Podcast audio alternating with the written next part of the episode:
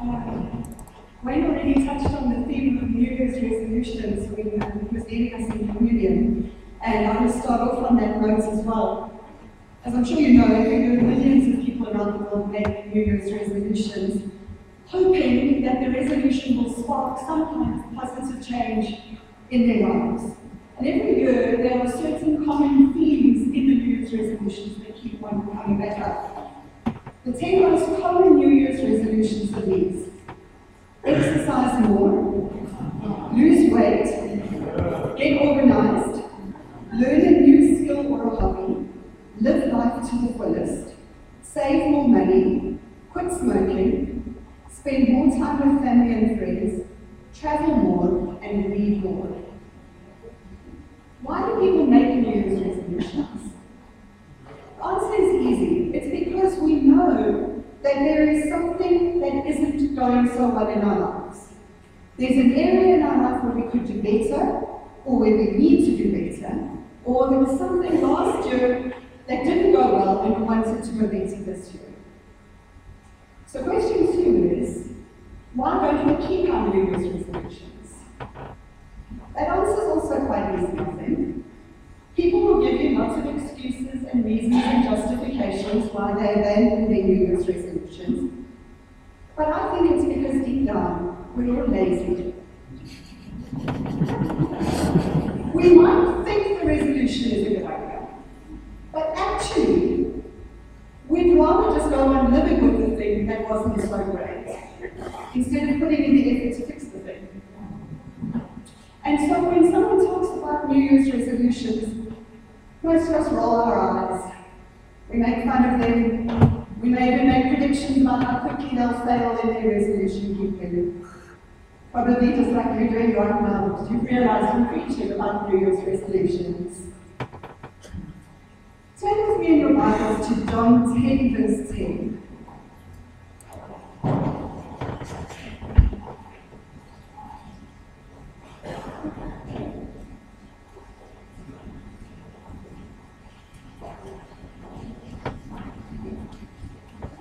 John ten, verse ten says, "The thief comes only to steal and kill and destroy. I have come that they may have life and have it to the full." This is one of my favorite verses in the Bible because, let's face it, who doesn't want a full, abundant, rich, satisfying life? Who doesn't want to live a life that is marked with contentment and joy?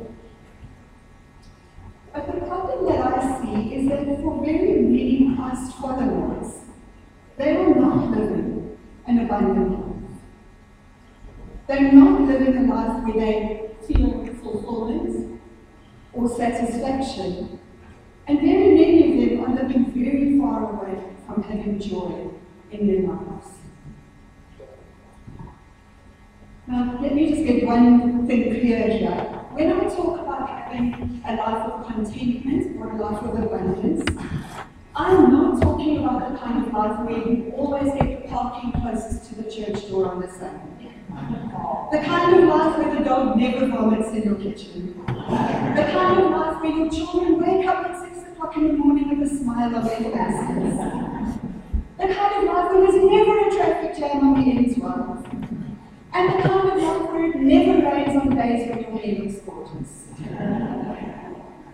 Jesus said very clearly in John sixteen, verse thirty-three, "In the world you will have trouble." And so if every second of your life doesn't look like an Instagram-worthy photo opportunity, it doesn't mean that your life isn't good. And it doesn't mean that God isn't good. That's right. When I think about an abundant life, I think about what else Jesus said in John ten, verse ten, where he said, "In me you will have peace. Take heart, I have overcome the world." That's the picture of an abundant life. An abundant life is where you have peace and you have an overcoming attitude in your life. J. Paul Getty, who at the time he said this was probably the richest man in the world, said, "I hate and regret the failure of my marriages. I would gladly give all my millions for just one lasting marital success." He possessed the money to live whatever lifestyle gave him the most satisfaction, but at the end of his life, he came to realize that a good, enduring marriage meant more to him than riches. He died feeling like a failure at the thing that mattered most in his life. King Solomon lived a similar life, a life of wealth and power and privilege. If you read the book of Ecclesiastes, it chronicles his lifelong experimenting with different lifestyles, different projects, different possessions, different hobbies, and all the creature comforts he could find.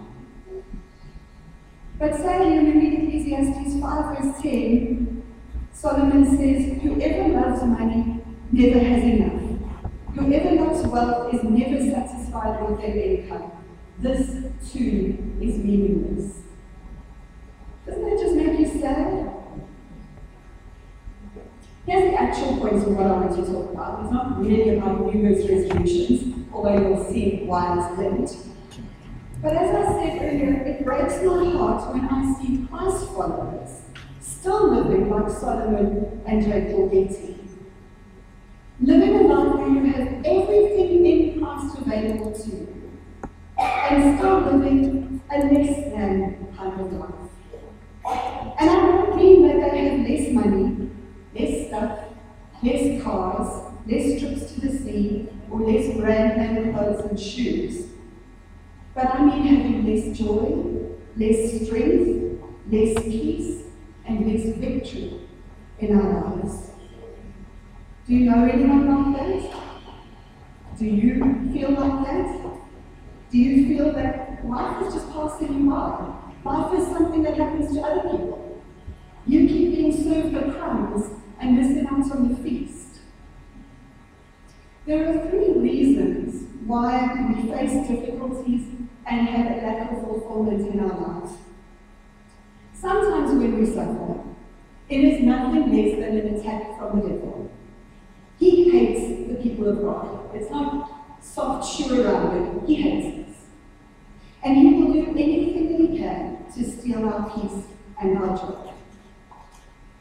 Secondly, some of our troubles come from the fact that we live in a fallen world. As our representative, Adam's sin brought about the potential of suffering for every single person on earth. One writer that I read, read said, "Not only did Adam and Eve die that day, but all creation was given an expiration date." And the third reason is that difficulties in our life happen as a consequence of our personal sin. You may have noticed how Christians love to blame the stuff that goes on in their lives on the first two things. The devil and the world are to blame for everything.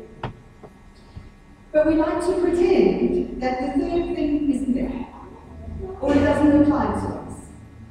Or my favorite is when people say there's only a thing in the Old Testament. I want to suggest to us today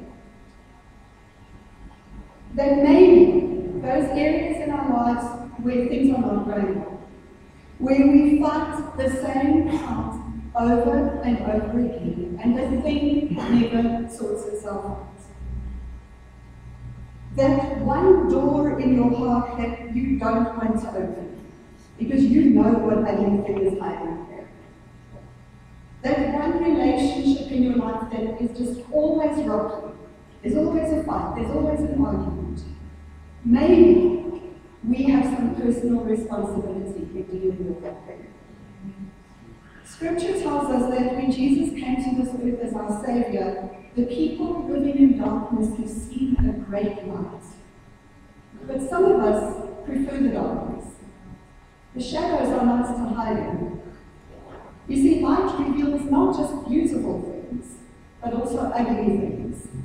And if you stay in the shadows, you can ignore parts of your life that actually would make you spoil if they came out.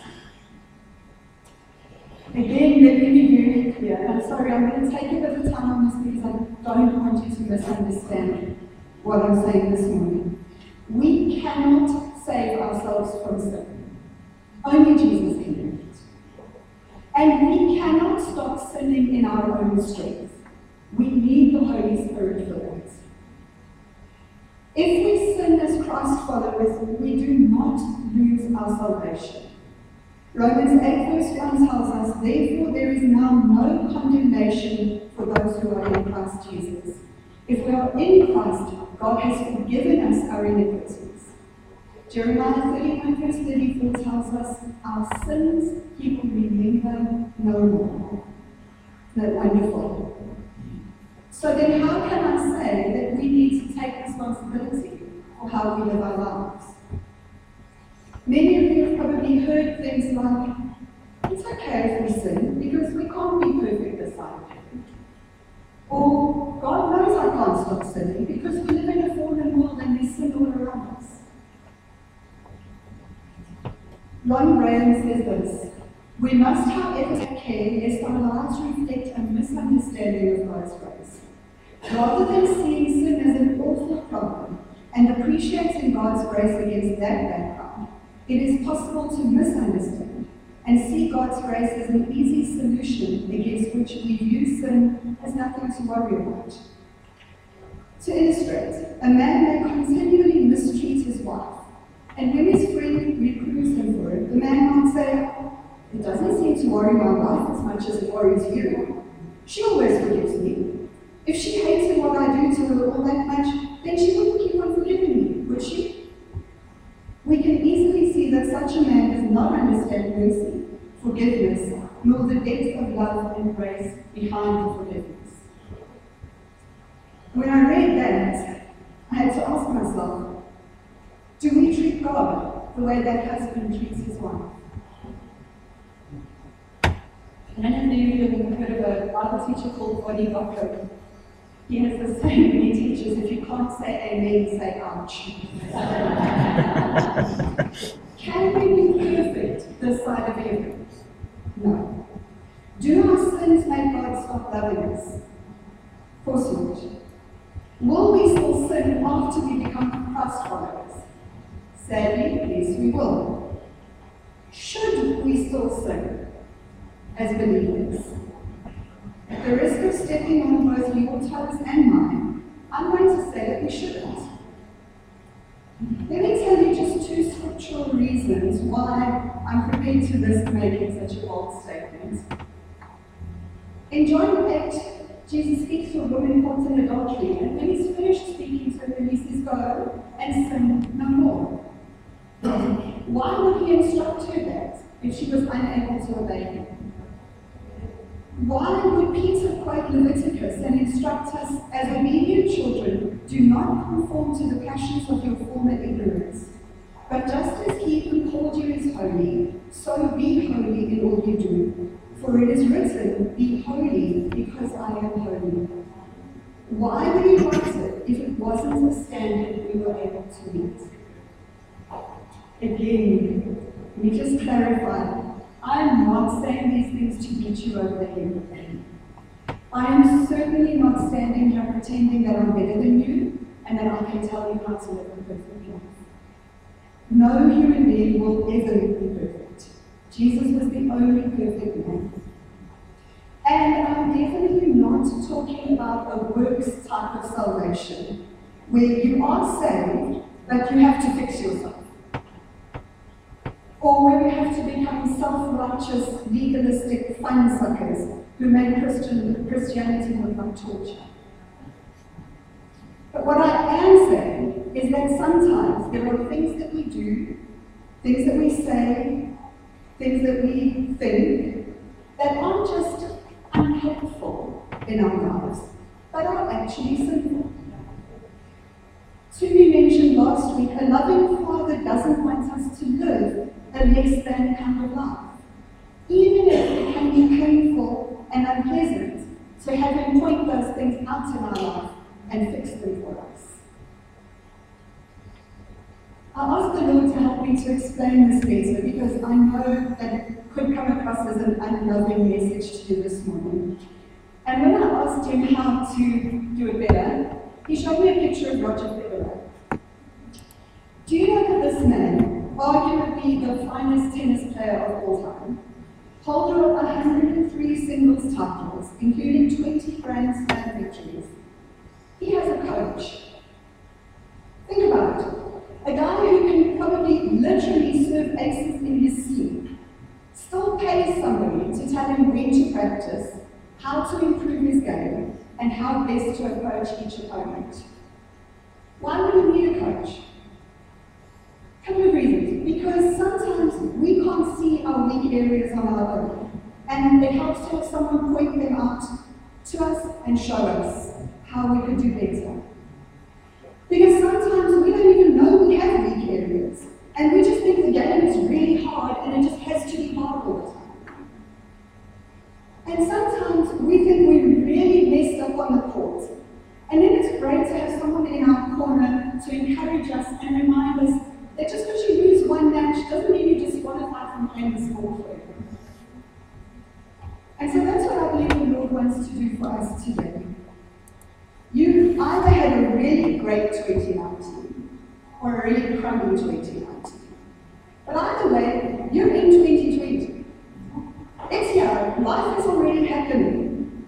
And I believe that we need a coach to help us not to repeat last year's mistakes and to prepare us for the battles that are going to be coming this year. The good news is that we don't need to go hire a coach.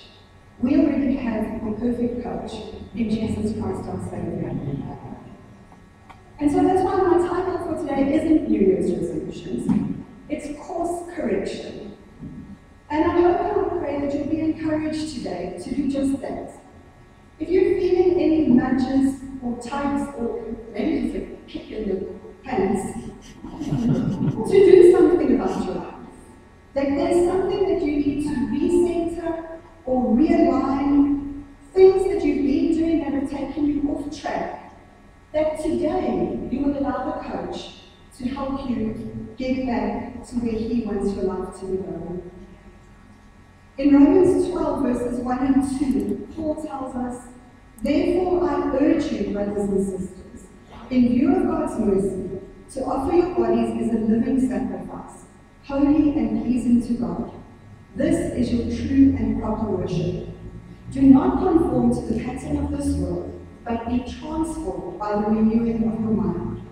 Then you will be able to test and approve what God's will is, his good, pleasing, and perfect will." Paul's talking about course correction. My life isn't necessarily, I'm sorry to tell you, meant to go where I want it to go. My life doesn't always go where it's easy or convenient to go. And I've decided this year that I don't want to keep following the path of least resistance. I don't want to turn around at the end of another year and see that the way I live and the way that I speak are indistinguishable from the way of the world. Again, hear me clearly, there is always forgiveness and mercy if we sin and mess up, because we know we will. But I'm asking myself, what if I just don't sin in the first place? Paul says in those verses that my life is meant to be pleasing to the Lord, and that the way to do that is to conform my life so that it aligns with God's will. I want to give you some specific coaching tips. If you have your Bibles, you can turn it into Galatians five. I'm going to read quite a long section on Galatians five, starting in verse thirteen.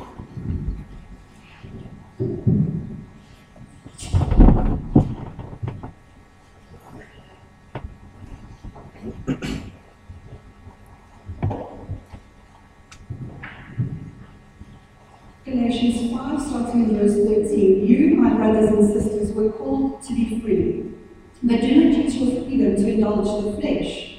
Rather, serve one another humbly in love. For the entire law is fulfilled in keeping this one command: love your neighbor as yourself. If you bite and devour each other, watch out, or you will be destroyed by each other. You take a risk and be quite vulnerable here, and Yuri doesn't know that I'm going to share this. This past week, him and I, Yuri is my husband, for those of you who don't know, we have been snapping at each other. We were a lot like, you know those irritating little dogs that just keep running round and round your ankles, yapping and nipping any chance they get? Not about anything major. I don't think we need couples counseling, we're all right. Just little things.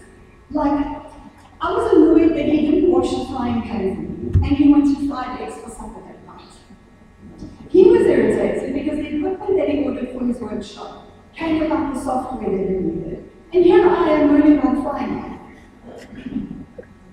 Then on another day, I got cross because he was sleeping late. And I thought he should get up and help me get the house ready because we had people coming over for lunch. And he got cross because, you know, that whole a once quarreling is a continual dripping of rain. Nothing very serious, right? Until other thoughts started creeping in. Like, if she was actually a decent one, she'd just leave me sleeping. Or, I bet the other husbands in church jump out of bed and clean the house for their wives. It's just my husband that can't be bothered. Is it a sin to want to clean frying pan? No. Is it a sin to think that someone isn't a good husband because they didn't wash a frying pan? Very much so. And do you see how it happens? And, and please use my example with anything that's going on in your life. Because we didn't rein in our thoughts and instead chose to indulge the flesh, because honestly, a good moan and a sulk just feels good sometimes, we allowed a little irritation to grow into an all-out ugliness. But because we had a good coach, the Holy Spirit called us out. And he pointed out that we were actually allowing the devil to have a field day in our house. As soon as it escalated from being a late lying to us devouring and biting each other, it had turned into sin. And so we prayed together, and Yuri took the devil out of his ear. It was like, you know that scene in War Room with the Shara throws the devil out? I love that. She's and another thing. It, it was like that. It was awesome. Uh, I, I don't share the story lightly or easily, but I share it just to show you how quickly and easily we can get off course. And I believe that we do ourselves and our Christian friends a disservice if we just talk generically about things that aren't helpful in our lives, when actually we need to name that thing, we need to drag it out into the light, and we need to stomp on it. Because something that is just fruit, or, or something that is unhelpful, quickly turns fruit in our lives if we leave it alone. In fact, before the Lord told me to call this course correction, the title of my preach was going to be Stop It. I love this testimony from Lisa Yvonne. When they first told me I needed reading glasses, I scoffed. Obviously, I wouldn't know if I wasn't seeing clearly. But that was the thing. I was so used to straining, only to see a distorted image, that I thought it was how things looked. Then I got my glasses, and life was blurry, and I got a headache when I wore them. I would take them off for a break. Clear vision was so foreign to me that it sometimes hurt and looked weird. But then my eyes began to appreciate the glasses, and stopped straining, and the world was more clear than I realized.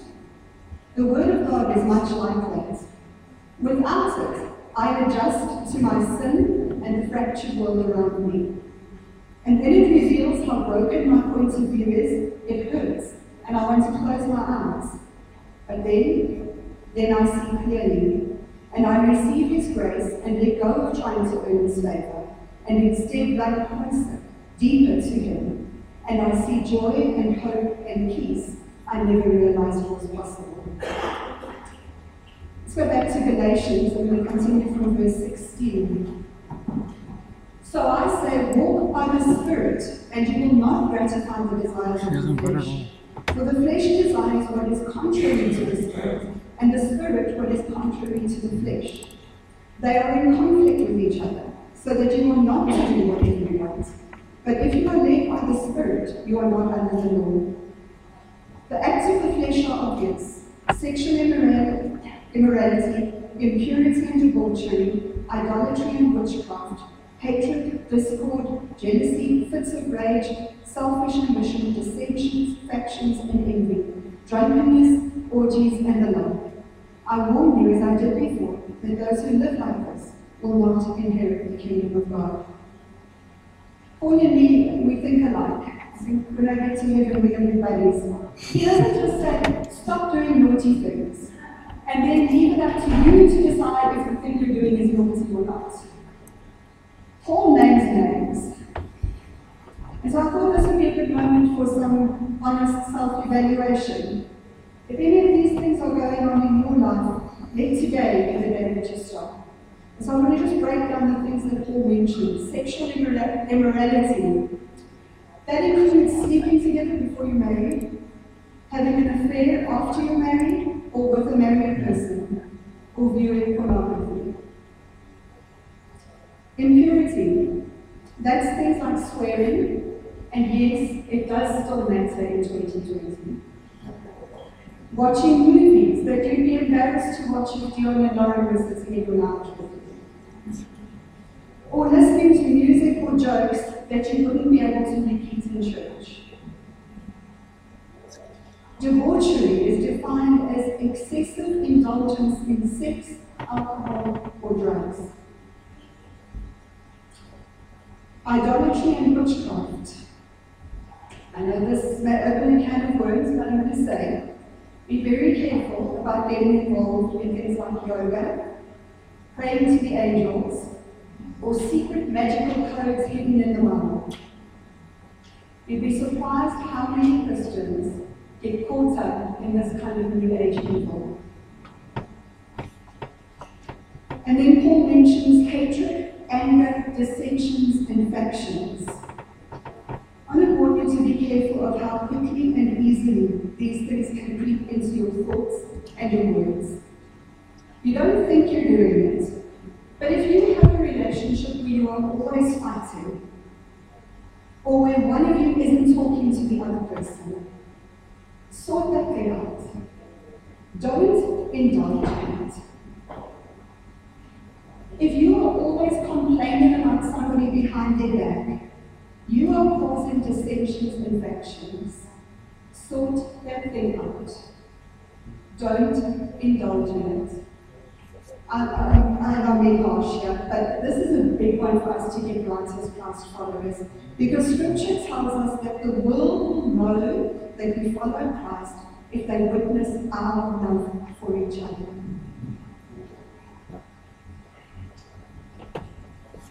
Do you remember in Romans twelve where Paul said, don't conform to the ways of the world? That's that list of ugly things that I just mentioned.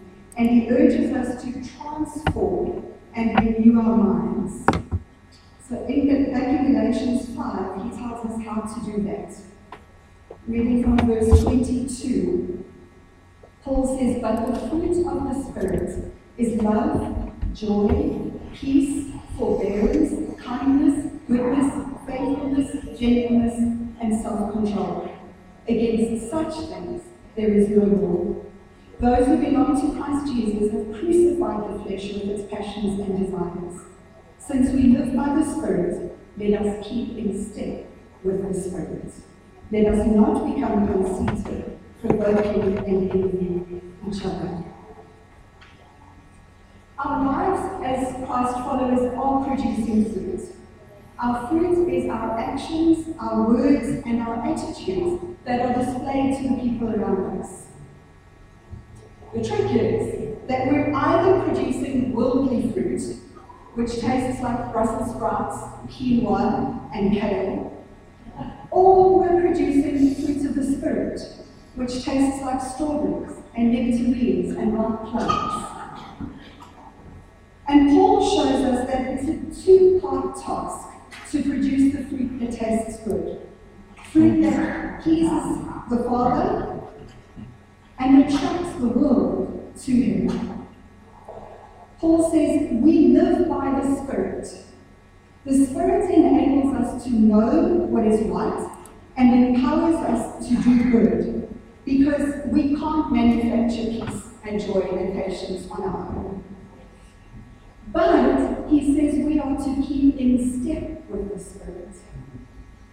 Uh, Stephen preached so well on this once, where he said that he, he used the example of the Spirit and the person walking next to us, and he said we could start walking with that person, and then we get all distracted by doing this and this and this and this, and we look like that person's way down there, and we've been left behind. And I don't want us to do that with the Holy Spirit. I encourage you to keep in step with Him. Because I can have, and as a Christ follower, I do have all of the Holy Spirit's power and leading living in me. And I can still choose to snap at the, the slow tether that is in me. I can still swear like a soldier when I drop a book over it. I can still complain about how wet and muddy it is when I just pray to the Lord for rain. I am made alive by the Holy Spirit living in me. I must decide to stay in step with Him. And so this is why I started talking of my New Year's resolutions. We can mock them, say they're a waste of time, but the very fact that we thought about making them shows that we know something isn't functioning at one hundred percent in our lives. And I know, and I'm sure you know from past experience, that if you don't make a plan with that thing, it still won't be functioning at one hundred percent by the end of this year. The big secret is that the abundant life is contained in keeping God's commandments, in tandem with the grace that He supplies to do it. Are our lives abundant?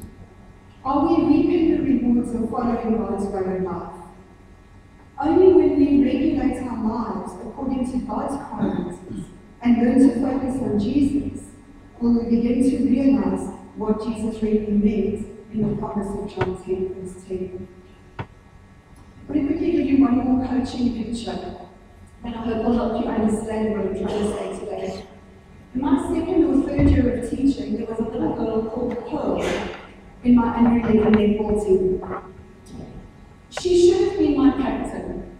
She had such natural talent, an ability to read the game like I haven't seen it in before.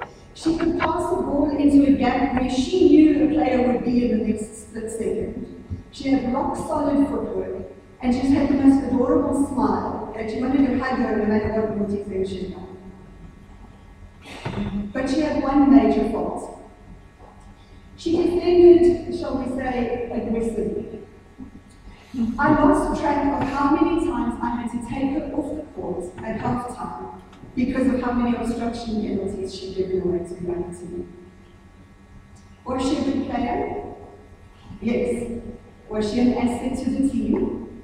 Yes. Should I have ignored that one gaping hole in her game in the name of love? No. Only a really bad coach would have left her with that flaw in her game, and the next year when she reached under twelve, no coach would have picked her, because that's the first thing that they would have seen in her playing style. And to read Romans six, verses one to seven, if you want to turn there in your Bibles. And I'm almost done.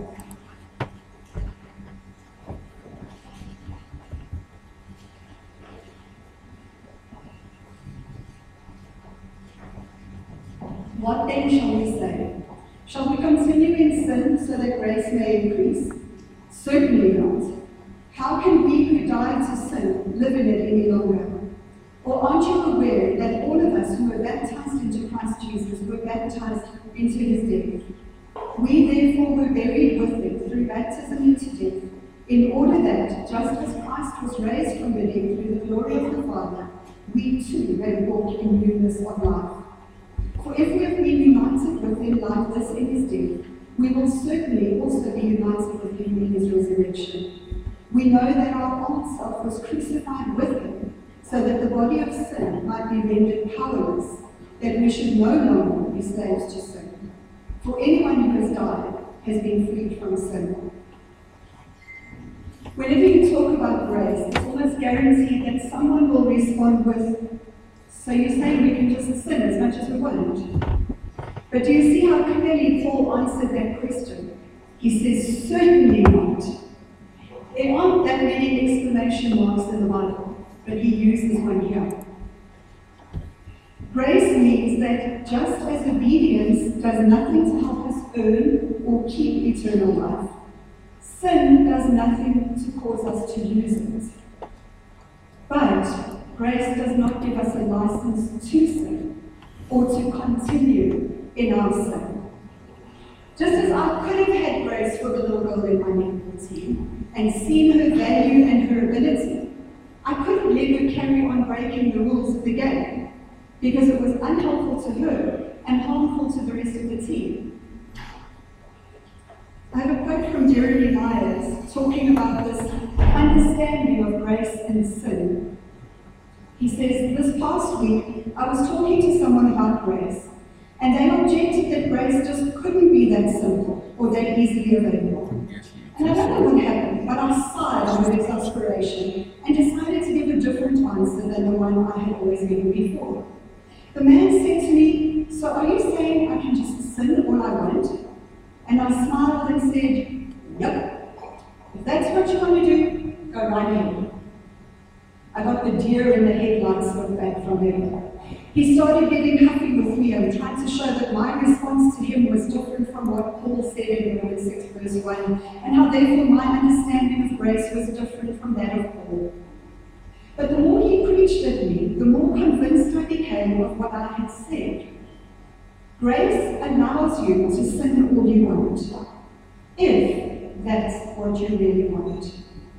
If you really understand grace, and if you really understand God, and if you really understand God's love for you, and after understanding all of this, you really want to go and sin, then be my guest. Go right ahead.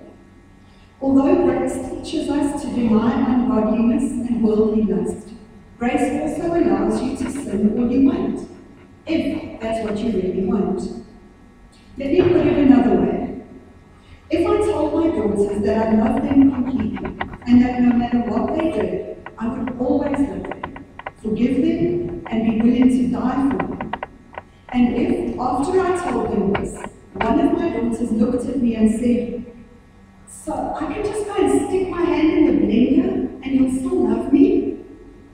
I would look at her a little strangely and say, well, yes, if that's really what you want to do, go ahead. But know that if you do, it's going to be extremely painful. I will, of course, pull your hand out of the blender and rush you to the hospital to stop the bleeding and rescue what I can of your hand. But no matter what, I will still love you and cherish you as my daughter. This is what Paul means in Romans six when he responds with, God forbid. He's not saying, no, you cannot sin, but rather, why would you want to sin? You see, sin doesn't stop God from loving us, nor does it stop God from doing everything he can to rescue us from the devastating and destructive consequences of sin. Sin definitely doesn't prove that we were never his son or daughter to begin with. No, sin hurts us, it cuts us, it ruins us. Sin destroys our relationships, our health, our finances, our marriages, our jobs, our emotions. Asking the question, so I can just go and sin all I want, simply shows that you do not fully understand the love of God, the grace of God, or even God himself. It also reveals that you do not understand the devastating and destructive consequences of sin. Asking the question, so I can just go sin all I want, reveals that you don't understand how painful sin can be. God isn't calling us to cheap grace, but to the richest life possible in Jesus today. The last verse I want to share with you is Romans seven, verses eighteen to twenty. Paul says, and I think we could all say this, I know that nothing good lives in me, that is, in my flesh. For I have the desire to do what is good, but I cannot carry it out. For I do not do the good I want to do. Instead, I keep on doing the evil I do not want to do. And if I do what I do not want, it is no longer I who do it, but it is sin living in me that does it. Sin is built into us. It's the human condition. And that's why we need forgiveness, salvation, and all the grace that we can get. We need prayer. We need the Holy Spirit. But I hope it's clear that we can also play a part. Sometimes we just have to stop it. To borrow Paul's picture, he says, it is sin living in me. One of the writers I read says, sin might have a home in us, but it doesn't mean we have to serve at meals, do all its washing, and hang over the remote control. We don't have the power to get rid of it. Only Jesus can do that. But we do have the power to limit its influence over our lives. A Christian counselor said this, our mental life is under a lot more conscious control than we think. People think, I had this fault and there's nothing I can do about it. But actually there is. We don't have to keep watching the T V channel in our head. We can switch the program. We can work with the Holy Spirit in renewing our minds so that we will produce good fruit, what John called fruit worthy of repentance. As we remember Christmas that has just passed, when Jesus the Saviour came to earth so that the people walking in darkness have seen a great light, on those living in the land of deep darkness a light has dawned. May today be the day that we come fully into his light. The day that we deal with jealousy and pride and anger and self-love and any other sinful areas of our lives that are still trying to hide in the dark corners of our hearts. Today the challenge in my heart is not just to appreciate the light that has come in Jesus, but to ask God, and it's not easy, to shine that light on the parts of my heart that I actually would prefer stay shadowed. The challenge is to, instead of hiding them, ask God to help me surrender them, so that he can clean them up and change them from the inside out. That's part of being holy as he is, of abiding in him, of dying to self. That is the way into deeper living, deeper in the abundant life that Father God desires for each and every one of us. I'm going to pray for us now. Yeah, I encourage you, as, as I have while the Lord has been helping you prepare this, to just say, Lord, where are the cockroaches? I don't want them living inside me anymore. And uh, yeah, if you're brave, do the same.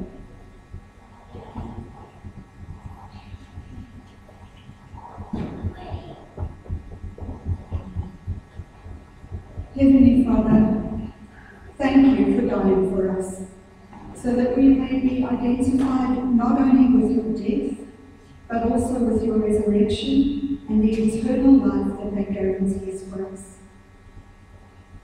May we in this new year live our lives to your honor and glory.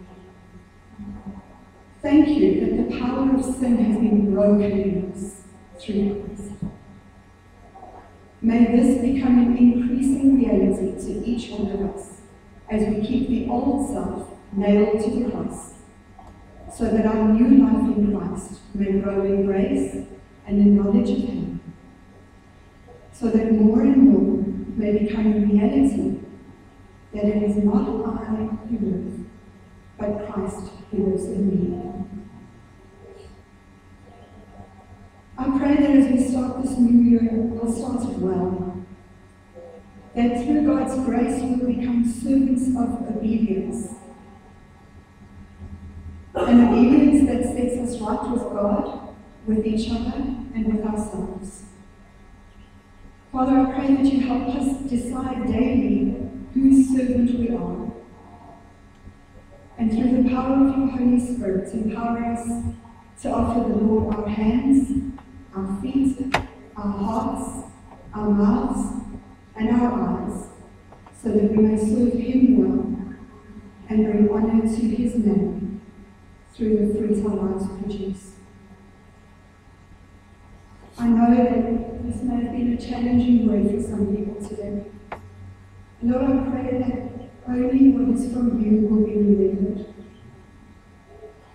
I pray that instead of condemnation and shame, everyone here will know your grace and your love more fully through this message today. In Psalm one eighteen, the psalmist pictured God's grace as the gate of the Lord. Through this gate of righteousness, we can enter into fellowship with God. Lord, the promise of your absolute forgiveness is truly wonderful. We should rejoice in it and be glad. So, Father, I pray that for each person here, they will fully appreciate your grace. And I pray for each of us that our lives will reflect our realization of the glory and wonder of being saved by such a kind King.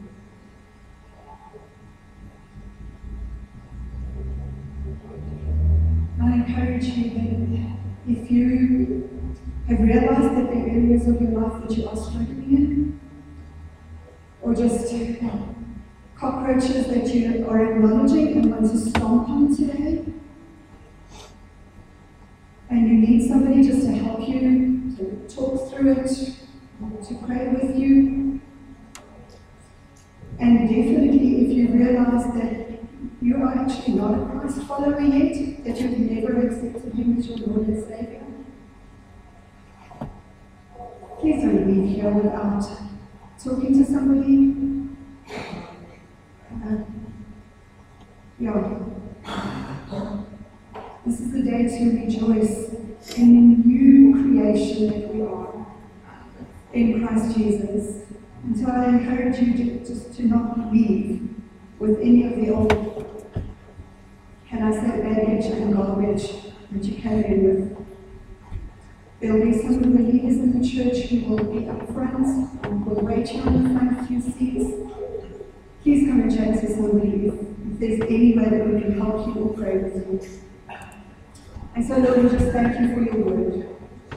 We thank you that even when it cuts us, it's because we needed it. But you discipline us out of love. And that is the best kind of Father that we could have. And so I thank you for your word this morning. And I pray for your grace and your love to just fall on every single person here this morning, like soft, soaking rain. May they know your abundant love and live in abundant love for you this morning. In Jesus' name, amen.